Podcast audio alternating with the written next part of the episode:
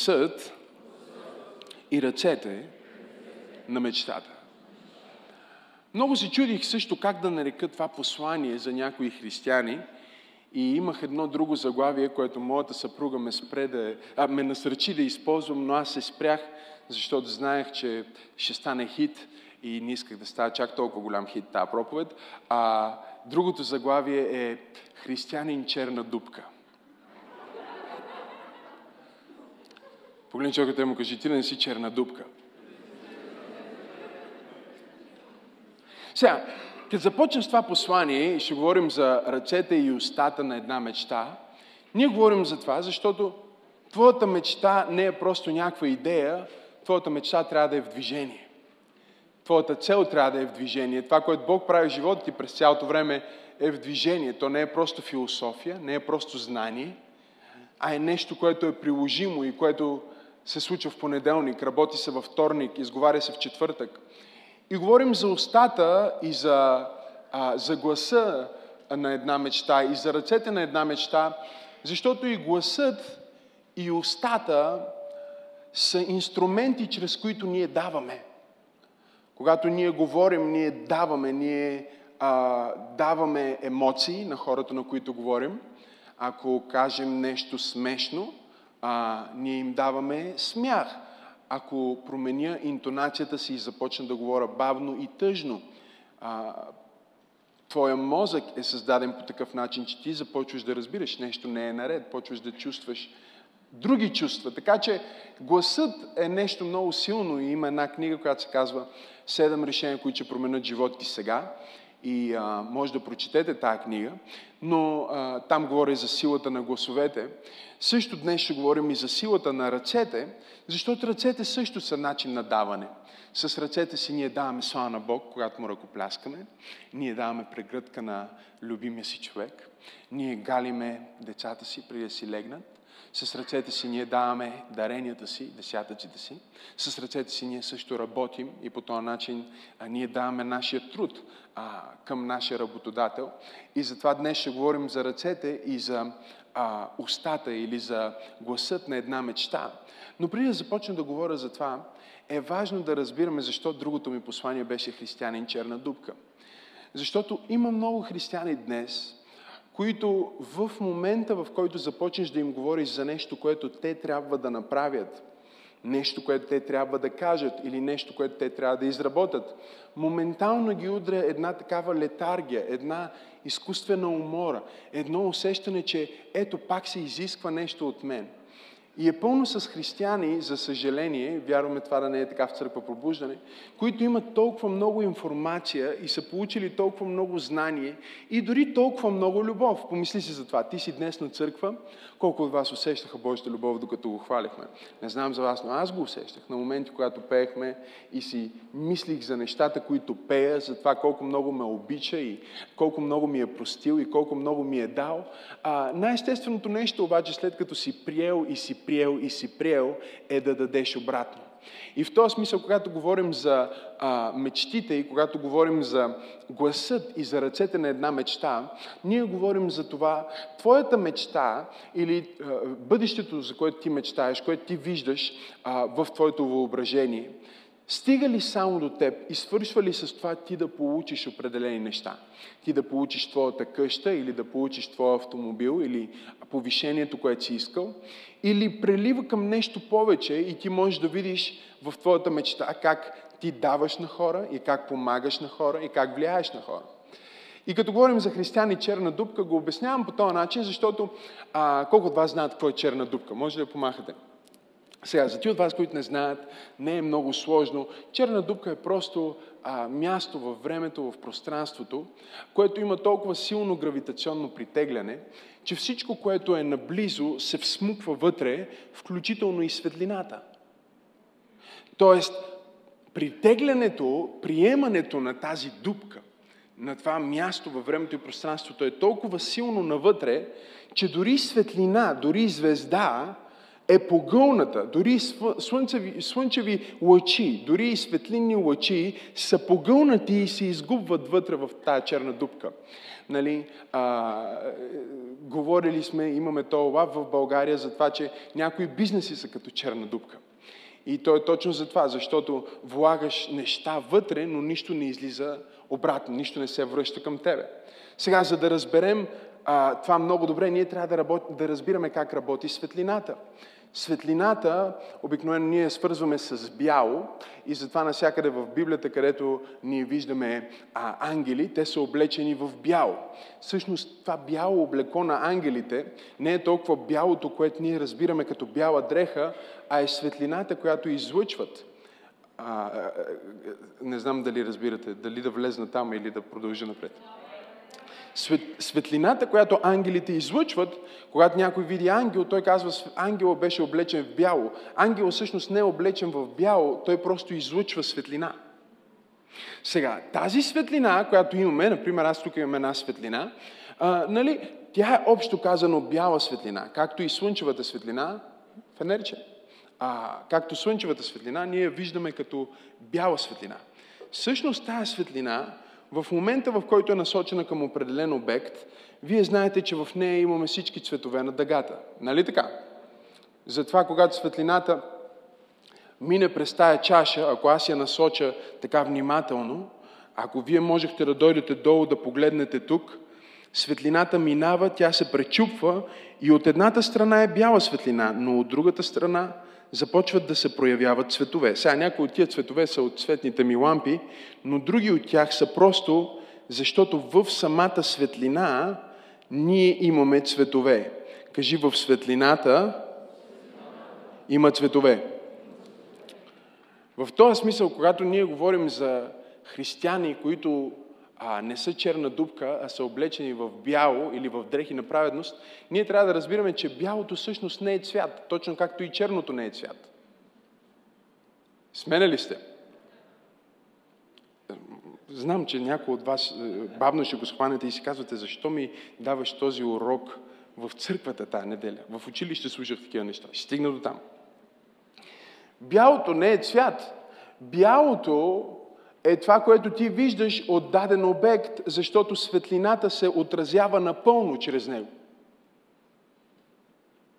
Нека обясня. Какъв цвят е този банан? Окей. Okay. Сега, този банан е жълт в момента, в който ние го огреем със светлина, обикновено светлината или преминава през обекта, нали? и се отразява и се пречупва, или се отразява от обекта, или се поглъща от обекта. Така че в момента, в който ние насочим светлината към този банан, какъв цвят е банана, говорете ми? Сега, вие ще бъдете изненадани, ако аз ви кажа, че всъщност банана не е жълт. В момента, в който светлината, която има вътре в себе си червено, има вътре в себе си зелено, има вътре в себе си лилаво, има вътре в себе си всички цветове на дъгата в едната светлина, която е насочена. В момента, в който тази светлина докосне този банан, цвета, който банана ти връща, е жълто. Така че, всъщност това, което ти виждаш като жълто, може да се каже, че банана не е жълт, а е всичко, което няма жълто в себе си. Не знам дали разбирате това, което ви обяснявам. Ще пробвам от тази страна, тук изглеждат по-учени. Сега. Ти виждаш жълто. Всъщност, от всички цветове, които светлината има, цвета, който ти е върнат от този обект е жълтото. Това означава, че самия банан вече няма никакво жълто, защото той ти го дава на теб да го видиш като жълто. Реално банана е син. Сега, това е малко, малко получение за светлина, защото когато хората четат Библията за светлина, и аз си мисля, че нямат си на представа за какво говорим. Така че този банан взима всички цветове. Кажи зелено, червено, виолетово, синьо и накрая ти връща. И ти виждаш жълто, защото банана не остава нищо жълто. Не приема жълтата светлина, а я отразява и ти го виждаш като жълт. По този начин работят всички цветни, всички цветове. Сега, имаме цвета, който ние наричаме черен цвят. Ще бъдете изненадани ви кажа, че всъщност черният цвят има повече светлина в себе си, отколкото този банан. Затова черното привлича повече светлина от цветното. Да. Затова казват, когато дойде лято, слагай си бяло, не си слагай черно, нали, защото черното привлича още повече слънцето а, и задържа светлината, задържа енергията, задържа топлината. Всичко, което се освободи към тая дупка, е прието навътре, но нищо не се дава навън. И всъщност в тази маса, която е черна, ние имаме повече цветове, отколкото в банана. Но тъй като банана решава да приеме зелено, червено, синьо или лаво и да ти върне един цвят обратно, не знам дали има хора, които ме следват тази вечер. Сега ти го виждаш като жълт. Черното решава да приеме всички цветове и тъй като черното възприема всички цветове и цялата светлина, но не я отразява, а просто я поглъща. Светлината е вътре, но тя няма никакво значение, защото посоката на движение е само навътре. Няма движение навън, няма аутлет. Така че черната дупка християнин е християнин, на който през цялото време слуша Слово. Той знае всички проповеди. Можете да се очудите. Има християни, които са черна дупка, които са богослови черна дупка. Те знаят повече за Библията, имат повече светлина в себе си. От теб, който си седнал тук и слушаш тази проповед. Но не е светлината, която приемаш, а е светлината, която отразяваш и цвета, който връщаш обратно – който прави твоето християнство живо, цветно, значимо и това, което ще направи твоята мечта жива, цветна и значима. Така че, когато ние говорим за мечти, ние не говорим за мечти, които са черна дупка, нали? Само аз, мене и моето всичко, което съм. Защото това е падението на Луцифер. Луцифер всъщност падна, защото той поглъщаше светлината, но не я отразяваше. Мога ли ви споделя някое друго откровение? Аз съм се чудил години наред за това нещо. Как възникна злото? Докато не прочетох, че всъщност да кажеш, че черното е цвят, може да бъде неправилно. Защото то не е точно цвят. То е липсата на такъв. В момента, в който светлината свети към тебе, добрината идва към тебе, благословението идва към тебе, но нещата са само в една посока и тя е към, ти се превръщаш в черен човек. Ти се превръщаш в мрачен човек. Ти се превръщаш в човек, християнин, черна дупка. Някой, който поглъща. Можете да се очудите, в, в, в черни дупки има повече светлина, отколкото в слънцето ни. Има звезди вътре, има светлина, но тази светлина е била възприята навън, тя е, навътре, тя е била засмукана навътре и нищо не е върнато обратно. И когато аз говоря за гласът и за ръцете на твоята мечта, аз говоря за това как твоята мечта ще излезне и ще се отрази на хората около тебе. Като тинейджър имах една проповед, която наричах Бъди отразител на Божията слава. Защото това е част от нашето призвание като християни. Не само да бъдем приемници, а да бъдем предаватели. Не само да бъдем а, а, огледала, в които Бог се вижда, но да бъдем личности, в които Бог се отразява. И когато хората те видят, когато хората те видят дори живейки в твоята мечта, те да кажат, хей, виж, той има зелено, или има червено, или има лилаво, или има виолетово, както и да го наричаш, има жълто, има някакъв цвят, който се връща към нас от него. Той не е човек, който само търси своята изгода и своето благословение. Десятъка работи на същия принцип. Даването ни работи на същия принцип. И ако ти не си внимателен, чуйте това, всяка област, в която ти само приемаш, но по никакъв начин не даваш и не отразяваш, ще се превърне в място, в което Сатана има власт. Библията казва, че сърцето на Сатана се помрачи и се изпълни с тъмнина. Как? Защото той възприемаше хвалението, светлината, благословението, което трябваше да отражи към Бог, към творението. Той беше засеняващ херовим, той беше херовим, който трябваше да пречупва Божията светлина през крилета си и да освобождава различни цветове на неговата слава, но той реши да задържа тия неща за себе си. И в момента, в който ти започнеш да се превръщаш в такъв човек, който задържа, ти започваш да се изпълваш с гордост, защото ти знаеш повече от човека до тебе, но не е просто това, което знаеш, а е това, което връщаш обратно. Не знам дали има хора в църквата, които получавам тази вечер. Не е просто това, което приемаш, а е това, което даваш, което те прави истински мечтател, истинско дете на Бог. Гласът на една мечта. Гласът на мечтата е това, което ние говорим за мечтите си и начина по който ние говорим за мечтите на другите. Начина по който ние говорим за мечтите на другите и начина по който ние говорим за мечтите си показва нашата мотивация и показва всъщност дали нашите мечти са боговдъхновени.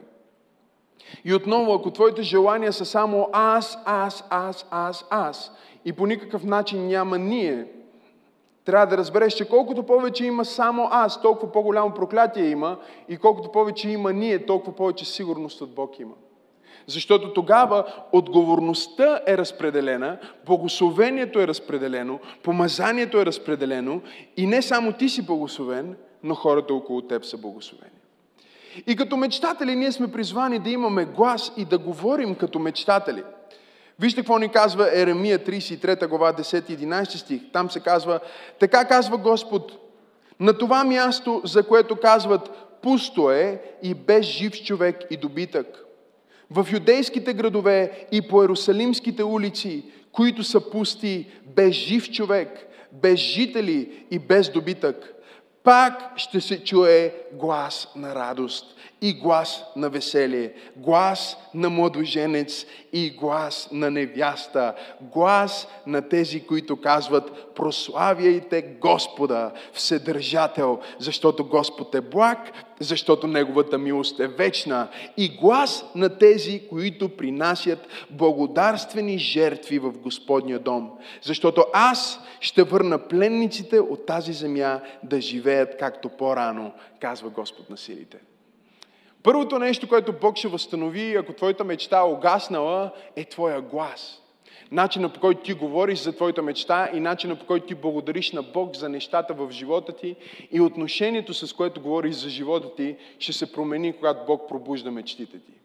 Ти ще започнеш отново да говориш вдъхновяващо. Отново ще започнеш да, а, да бъдеш позитивен за бъдещето. Ще спреш и ще си спестиш всички негативни изповери за това как няма да се случи или толкова е трудно. И нека си признаем, толкова често ние мечтаем за едни неща и ги виждаме в нашето въображение и след това в нашето ежедневие със собствените си думи ние отменяме мечтите, които Бог е вложил в въображението ни. И всеки път, когато ти освободиш думи за твоето бъдеще, ти говориш реалност за твоето бъдеще. Ти говориш влияние за твоето бъдеще. Ти говориш или живот, или смърт за твоите мечти. Или живот, или смърт за твоето семейство. Или живот, или смърт за твоя бизнес. Или живот, или смърт за това взаимоотношение, в което си.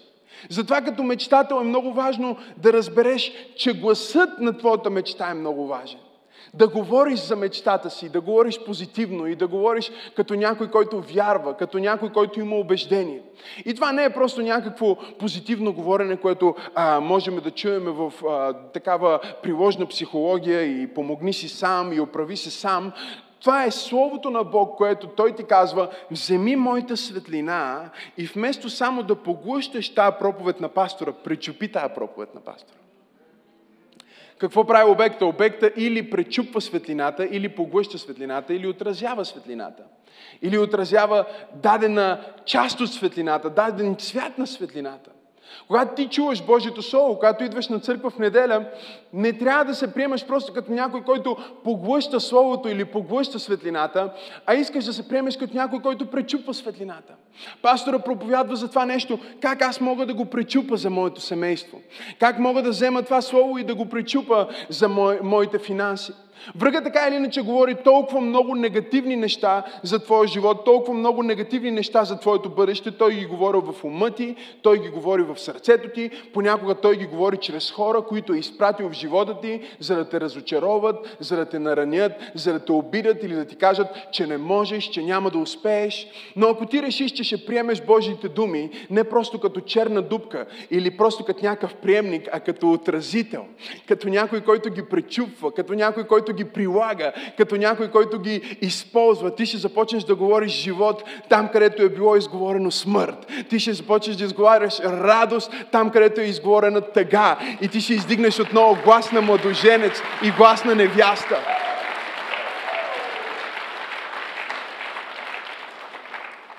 Казва глас на младоженец и глас на невяста. Аз не съм бил на сватба, на която младоженеца и невястата са сдухани.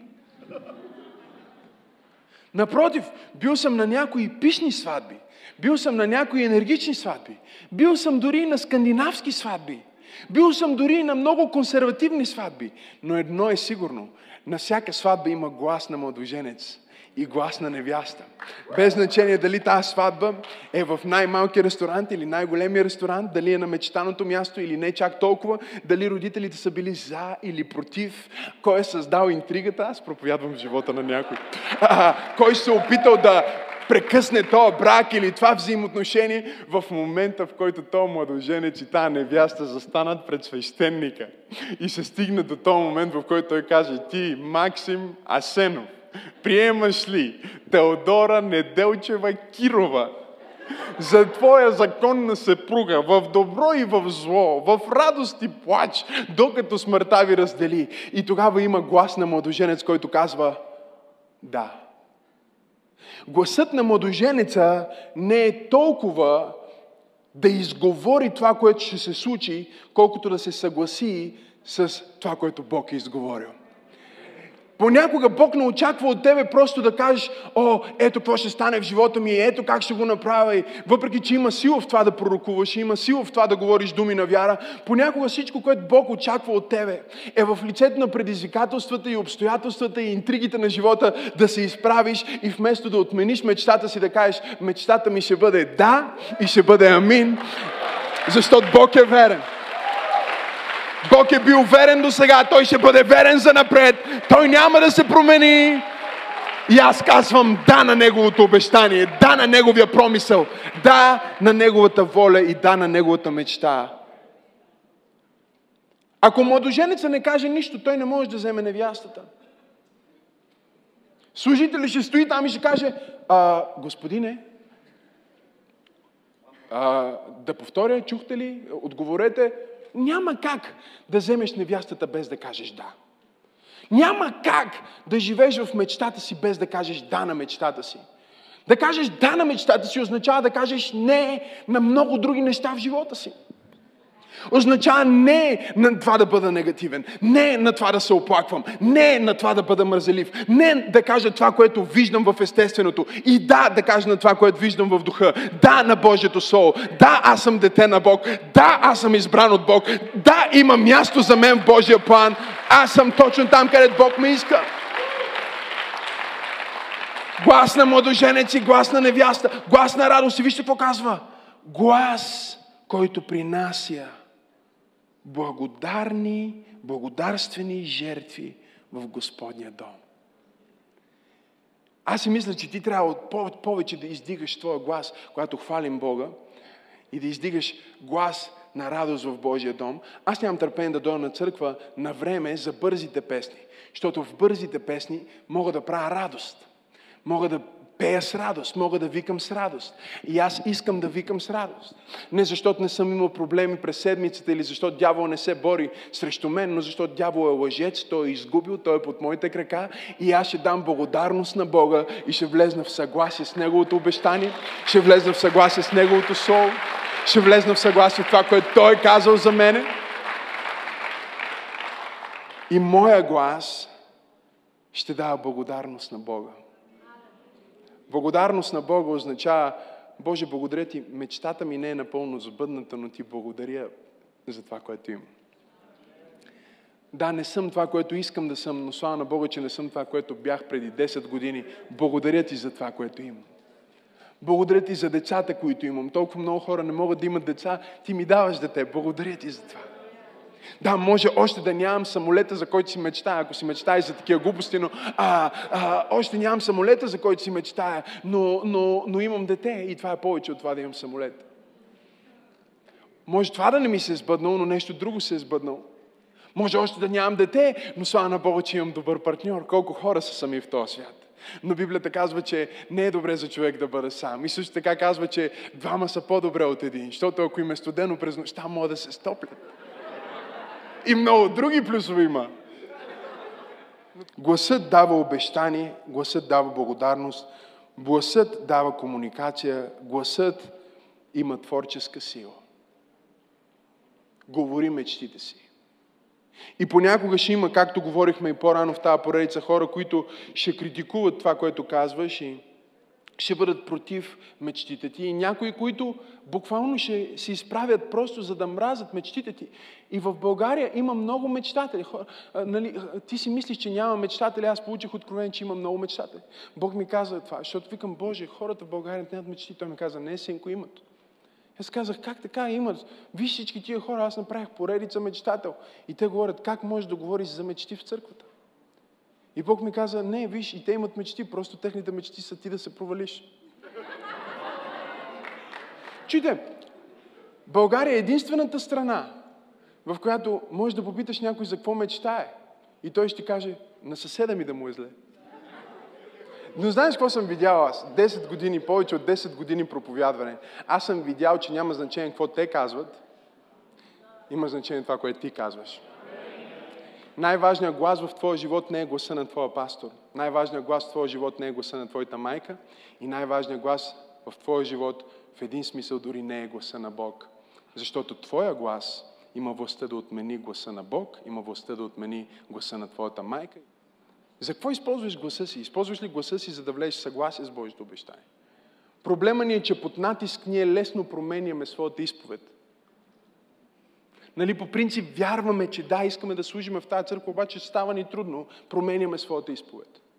Посвещаваме се да си даваме десятъка, обаче сега трябва да платим сметките. Първо десятъка или първо сметките.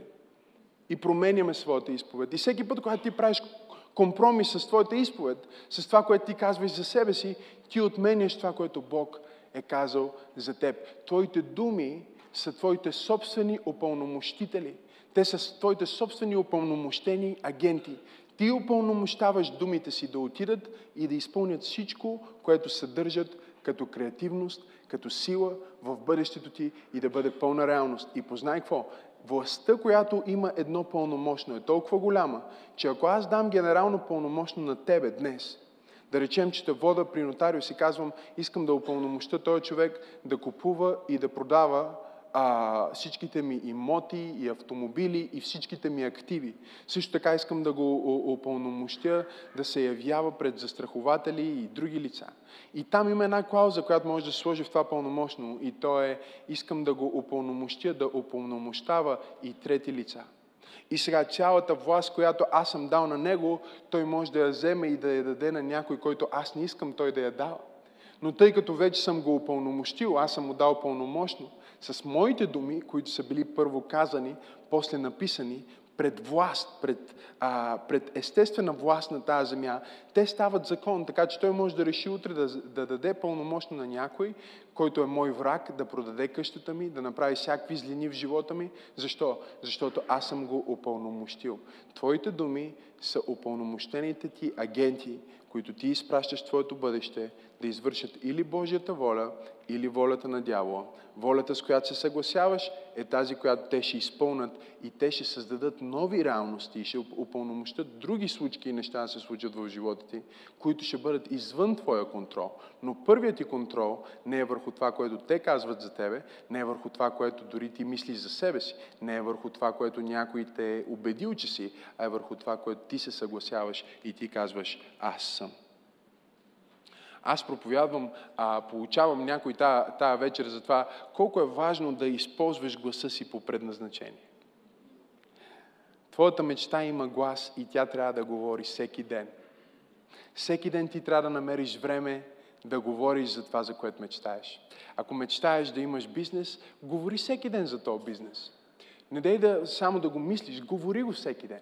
Говори с съпругата ти, с партньорите ти, с тези, с които ще развиеш това нещо. Говори за това. Когато аз и моята съпруга а, се подготвяхме да влезем в семейство и аз си бях, а, подготвих се да й предложа да се сгодим, ние не си говорихме за абсолютно нищо, освен за мечтите ни. Толкова много а, бъдещи семейства и млади хора, които са в предврачни взаимоотношения днес, си говорят за всякакви ненужни неща. Те си говорят за това как ще се изхранваме. Не казвам, че не е важно, но не е най-важното. А, къде ще живееме, колко пари ще имаме, нали? а, как, как ще имаме пари за сватбата ни, или как ще имаме пари за това или за другото, или а, а, един куп практични неща, които започват да отравят и да бавят мечтата и взаимоотношението. А това, което просто трябва да направиш е да седнеш с този човек, както аз седнах с моята съпруга, и да си говорим, ти за какво си мечтаеш? Ами аз мечтая да живея на такова място. Ти на какво място си мечтаеш да живееш? Аз мечтая на такова място. Съгласяваме се за такова място. А каква сватба искаш ти? Аз искам такава сватба. Къде искаш тази сватба? Аз я представям на таван. О, наистина, и аз така си я представям. На някакъв пок. Наистина. Ма има ли такова място? Нека да не влизаме в практично. Нека просто да мечтаем. И ние мечтаем за всяка стъпка от пътя. И след това изговаряме всяка стъпка от тази мечта в действителност. И най-накрая ние живееме във всяка дума, която сме изговорили. Защото Твоя глас и Твоите думи са Твоите упълномощени агенти, които ти изпращаш в Твоето бъдеще.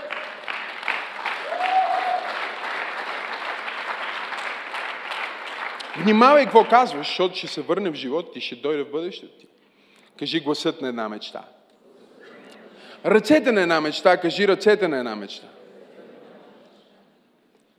И чуйте, докато гласа е важен и е важно да говориш в съгласие с мечтата и да говориш в съгласие с Божия план и включително да изговориш несъгласие с неща, които не са част от Божия план, понякога аз мога да кажа някоя не чак толкова премислена дума или предположение и пастор Тери ми казва, не го казвай това. Ти си пророк, ако го кажеш, ще се случи. И аз казвам, окей, съжалявам. И тя казва, не, повтаряй след мен. Аз казвам, окей, и тя казва, отричам се от това и това, каквото и да съм казал. И аз казвам, отричам се от това и това. И то няма да се случи. И то няма да се случи. В името на Исус. В името на Исус. Окей, сега съм спокоен. Защото ние сме били вече толкова време заедно, че тя е видяла не десетки, стотици неща, които аз казвам как се сбъдват. И позитивни, и негативни. И за съжаление има моменти, в които не съм използвал гласа си по предназначение. Но слава на Бога за хора, които осъзнават силата на своя глас и силата на своята мечта и казват, аз ще говоря в съгласие с Божията мечта и с Божия план. И докато говоренето е важно, има нещо, изчакай малко, има нещо, което е още по-важно даже от говоренето и това са ръцете на твоята мечта. Вижте какво ни казва Притчи, 22 глава, 29 стих. Там се казва, видял ли си човек трудолюбив в работата си? Той ще стои пред царе и няма да стои пред неизвестни хора. Това е един от любимите ми стихове в Библията, защото тук вече не се говори за това, което казваш и за гласа на твоята мечта, а се говори за ръцете на твоята мечта. Говори се за това, че ти трябва да си готов всеки ден от твоя живот да вложиш определена доза труд. Това е немодерна проповед, че пробвам модерния сектор – ще трябва да пробваш да вложиш в твоята мечта всеки ден определена доза труд, определена, определена доза посвещение, определена доза работа. Ръцете са свързани отново с дар, но те са свързани с труд. Те са свързани с работа. Те са свързани с тежести. Те са свързани с отговорности. Те са свързани с власт в Библията. Те са свързани с неща, които реално се извършват. Не просто неща, които се говорят, а неща, които се правят. И докато с думите си ти можеш да диктуваш договора и може думите ти да бъдат написани на лист хартия, докато ръката ти не вземе писалката. Не знам дали има хора в църквата. И не подпише, докато не извършиш някакъв акт на вяра, докато не извършиш действие на вяра към твоята мечта, твоята мечта се превръща в мечта без ръце. И не знам за вас, но аз съм срещал много хора, които имат мечта, но нямат ръце да работят към тази мечта. Те казват, един ден, когато ми се сбъдне, тогава аз ще направя еди какво си. Един ден, като забогатея, тогава ще започна да си дам десятъка. Един ден, като имам автомобил, тогава ще идвам на време на църква.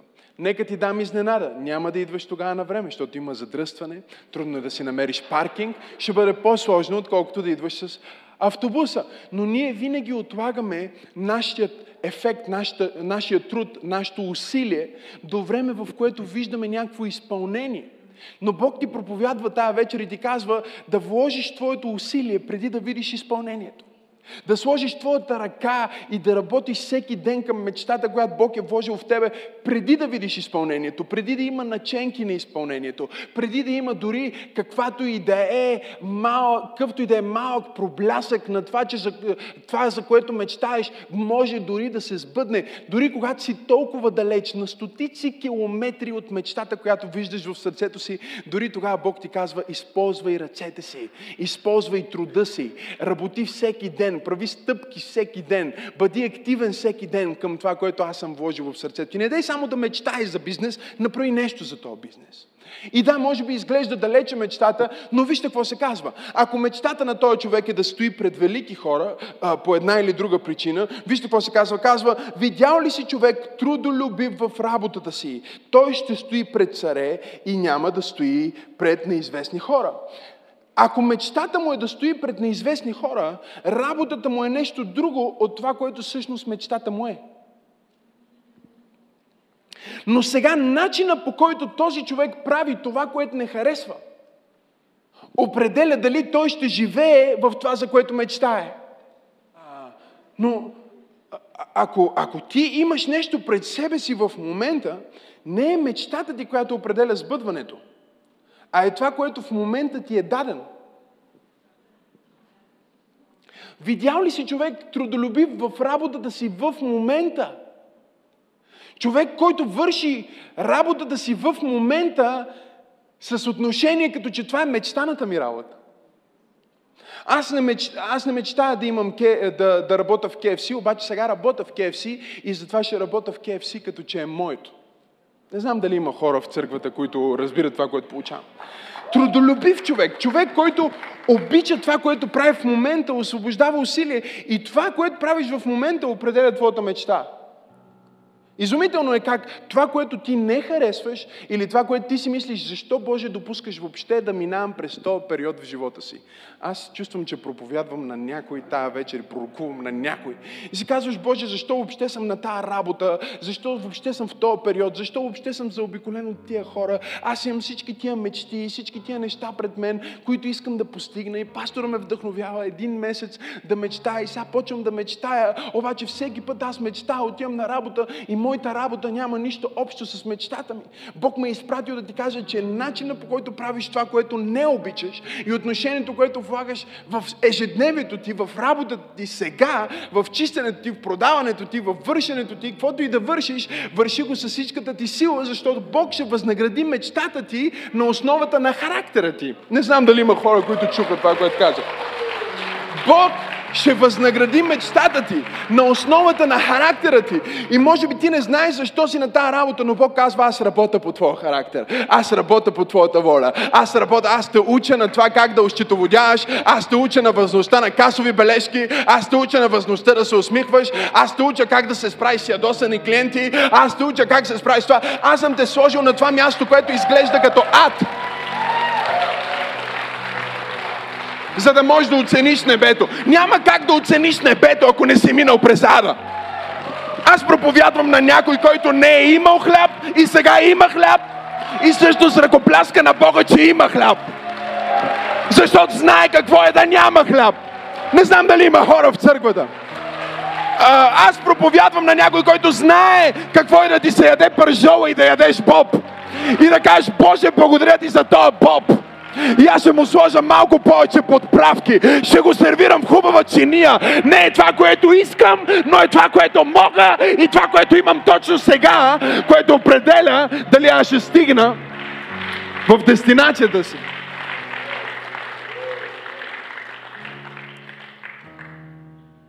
Работи мечтата, ръцете на твоята мечта. Ти си мислиш, това няма нищо общо с моята мечта. Има всичко общо. Бог допуска всички тия неща, за да можеш да научиш много важни уроци. Най-важният от всички може би е да станеш благодарен. Защото няма как да си благодарен за мечта, която се сбъдва, ако не си живял, говорил, използвал гласа си и ръцете си години наред за мечта, която не се сбъдва.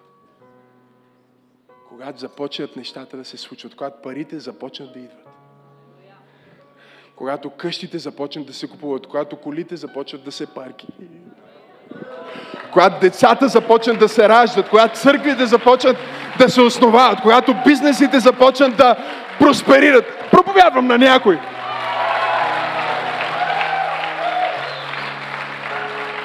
Тогава ти ще имаш достатъчно история за себе, за себе си да кажеш, аз бях отличен и вложих труд в ежедневието, за да постигна вакансията.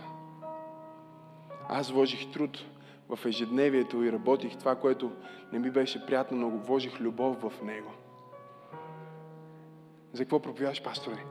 Говоря за това да не бъдеш черна дупка. Да бъдеш повече от това, какво се случва на мен и защо на мен още не ми се получи. И да кажеш, вау, всичко, което се е случило с мен. Колата ми закъса, казва някой път, ти имаш кола, слава на Бога, това е свидетелство.